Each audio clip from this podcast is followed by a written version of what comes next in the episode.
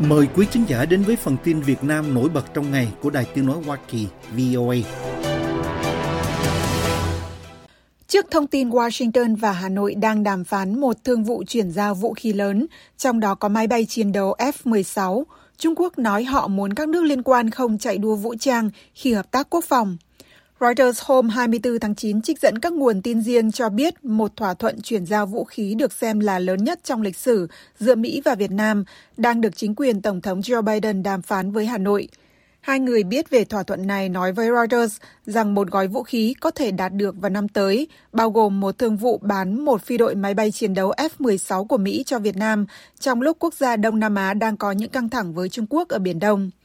Thông tin được đưa ra sau khi Tổng thống Biden có chuyến thăm tới Hà Nội và cùng Tổng bí thư Nguyễn Phú Trọng tuyên bố nâng cấp quan hệ lên tầm cao nhất, trong đó Mỹ trở thành đối tác chiến lược toàn diện của Việt Nam ngang hàng với Trung Quốc và Nga. Khi được đề nghị đưa ra bình luận về thông tin Mỹ đàm phán cung cấp vũ khí, trong đó có máy bay F-16 cho Việt Nam, người phát ngôn Bộ Ngoại giao Trung Quốc Uông Văn Bân nói hôm 25 tháng 9 rằng các nước châu Á chia sẻ mong muốn ổn định, hợp tác và phát triển.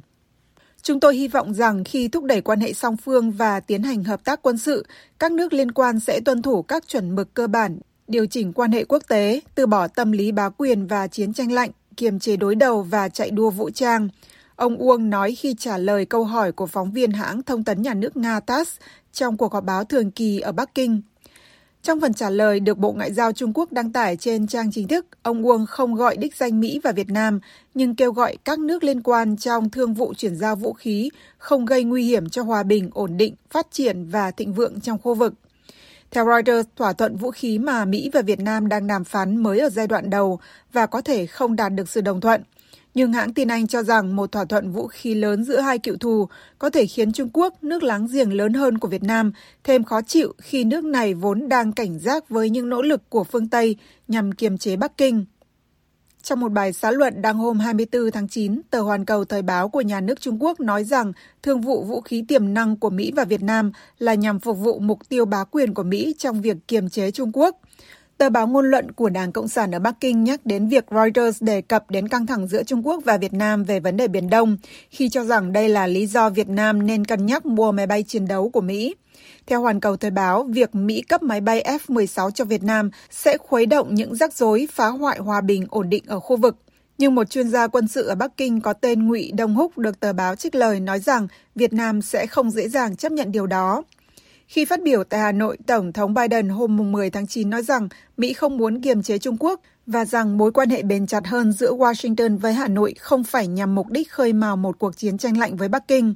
Theo Tổng thống Mỹ, đây là một phần nỗ lực rộng lớn hơn của Washington nhằm mang lại sự ổn định toàn cầu thông qua các mối quan hệ của Hoa Kỳ trên khắp châu Á. Trong tuyên bố chung đưa ra khi nâng cấp quan hệ Mỹ-Việt lên đối tác chiến lược toàn diện, Hoa Kỳ cam kết tiếp tục hỗ trợ Việt Nam phát triển năng lực phòng thủ, tự lực phù hợp với nhu cầu của Việt Nam và các cơ chế đã được thiết lập. Phát ngôn viên Bộ Ngoại giao Việt Nam Phạm Thu Hằng đã lên tiếng phản ứng hôm 25 tháng 9 về việc Trung Quốc lắp đặt và đưa vào sử dụng hai trạm nhận dạng tàu thuyền tự động tại Đá Bắc và Đá Bông Bay trên quần đảo Hoàng Sa. Như những lần phản đối trước liên quan tới Biển Đông, trang web của Bộ Ngoại giao – dẫn lời bà Hằng nói rằng việc làm của Trung Quốc vi phạm chủ quyền của Việt Nam đối với quần đảo Hoàng Sa. Nữ phát ngôn viên này nói thêm rằng mọi hoạt động trên quần đảo Hoàng Sa mà không được phép của Việt Nam là vi phạm chủ quyền của Việt Nam và hoàn toàn không có giá trị. Việt Nam yêu cầu Trung Quốc tôn trọng đầy đủ chủ quyền của Việt Nam đối với quần đảo Hoàng Sa, không tái diễn những vi phạm tương tự, bà Hằng nói theo mô pha. Trước lần lên tiếng này, phát ngôn viên Bộ Ngoại giao Việt Nam từng nhiều lần nói rằng Việt Nam có đầy đủ cơ sở pháp lý và bằng chứng lịch sử để khẳng định chủ quyền với quần đảo Hoàng Sa và Trường Sa. Theo quan sát của VOA tiếng Việt, từ tối ngày 26 tháng 9, Bộ Ngoại giao Trung Quốc chưa lên tiếng trước phản ứng của phía Việt Nam. Tờ South China Morning Post hôm 20 tháng 9 dẫn lại tin từ CCTV, đài truyền hình nhà nước Trung Quốc nói rằng nước này đã xây dựng hai trạm mặt đất cho hệ thống vệ tinh Beidou ở Hoàng Sa. Tin cho hay các trạm này được kết nối với hệ thống nhận dạng tự động tàu biển trên đất liền của Trung Quốc. Việt Nam lên tiếng phản đối hoạt động của Trung Quốc trên Biển Đông sau khi Philippines, nước cũng có tuyên bố chủ quyền trên vùng biển tranh chấp này, tháo phao chắn dài 300 mét do Bắc Kinh lắp đặt tại bãi cạn Scarborough. Theo Reuters, Hôm 26 tháng 9, Philippines tuyên bố sẽ không lùi bước trước nỗ lực của Trung Quốc nhằm ngăn cản ngư dân nước này đi vào bãi cạn trong vòng tranh chấp quyết liệt ở Biển Đông. Một nhà ngoại giao hàng đầu của Mỹ cho biết lực lượng bảo vệ bờ biển của Hoa Kỳ và Việt Nam sẽ mở rộng mối quan hệ hợp tác trên biển sau chuyến thăm Hà Nội của Tổng thống Joe Biden hồi giữa tháng này. Giám đốc cấp cao Hội đồng An ninh Quốc gia khu vực Đông Á và Châu Đại Dương của Mỹ, bà Mira Rapp Hooper, đưa ra thông tin trên trong một buổi họp báo trực tuyến cùng với Đại sứ Mỹ tại Việt Nam Mark Napper hai ngày sau khi Tổng thống Biden rời Việt Nam. Bà Rapp Hooper cũng là trợ lý đặc biệt của Tổng thống Mỹ, nói với các phóng viên tại buổi họp báo được Bộ Ngoại giao Mỹ đăng tải chi tiết trên trang web chính thức hôm 13 tháng 9. Hoa Kỳ và Việt Nam có mối quan hệ đối tác an ninh lâu dài trên nhiều lĩnh vực. Chúng tôi đã cùng nhau thực hiện nhiều công việc quan trọng để xây dựng năng lực trong các lĩnh vực như lực lượng bảo vệ bờ biển và lĩnh vực hàng hải, và chúng tôi mong muốn tiếp tục phát triển mối quan hệ trong các lĩnh vực đó. Theo thông tin được Đại sứ quán Mỹ tại Việt Nam đưa ra, Hoa Kỳ đã chuyển giao ba tàu tuần tra lớp Hamilton đã qua sử dụng cho Việt Nam kể từ năm 2017 đây được xem là một phần của sự hỗ trợ an ninh và bán quân sự trị giá hàng chục triệu đô la của Washington dành cho Hà Nội trong những năm gần đây.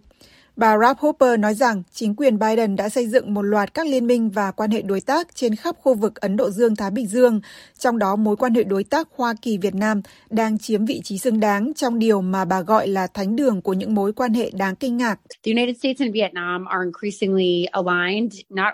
Mỹ và Việt Nam ngày càng thống nhất về các mục tiêu của nhau trong khu vực, bao gồm luật pháp trên các tuyến đường thủy quốc tế như Biển Đông, chuỗi cung ứng an toàn và linh hoạt cho các công nghệ mới nổi cũng như trật tự kinh tế sôi động, rộng mở và dựa trên luật lệ.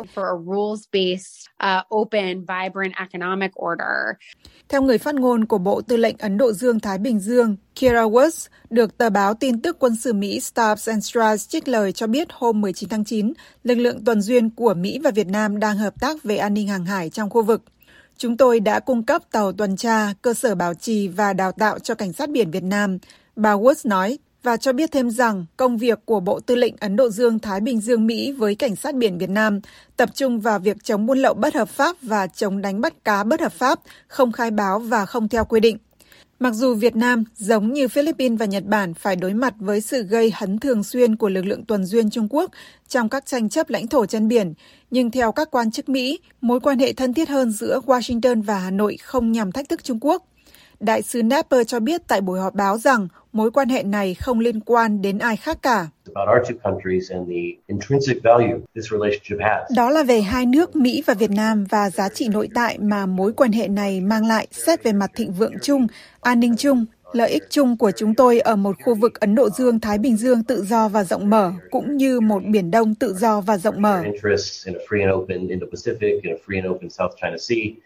Tổng thống Biden hôm 10 tháng 9 khi phát biểu tại Hà Nội nói rằng mối quan hệ được thắt chặt hơn giữa Mỹ và Việt Nam không nhằm khơi mào một cuộc chiến tranh lạnh với Trung Quốc và rằng ông muốn thấy Trung Quốc thành công nhưng theo luật lệ. Bộ Lao động Thương binh và Xã hội Việt Nam hôm 25 tháng 9 yêu cầu các đơn vị liên quan khẩn trương hỗ trợ 16 người lao động Việt Nam trong vụ cháy nhà máy mới đây của công ty Minh Dương ở Đài Loan. Theo Cổng Thông tin Chính phủ Việt Nam BGP News, Bộ Lao động Thương binh và Xã hội yêu cầu Quỹ hỗ trợ việc làm ngoài nước có trách nhiệm phối hợp với các doanh nghiệp, Cục Quản lý Lao động ngoài nước, Ban Quản lý Lao động Việt Nam tại Đài Loan tiến hành các thủ tục cần thiết hỗ trợ kịp thời cho người lao động bị thương, bị mất việc phải về nước nếu có theo quy định của pháp luật.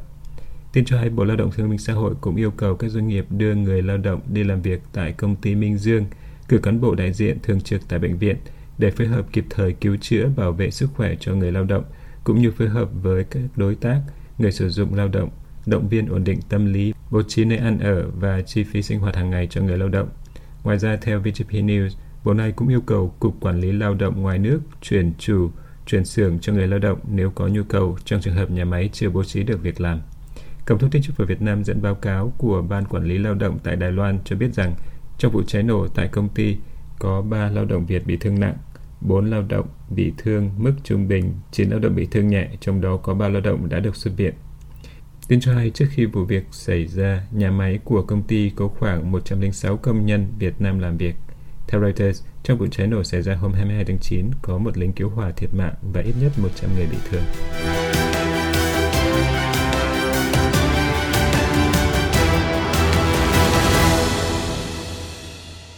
This program has come to you from the Voice of America, Washington.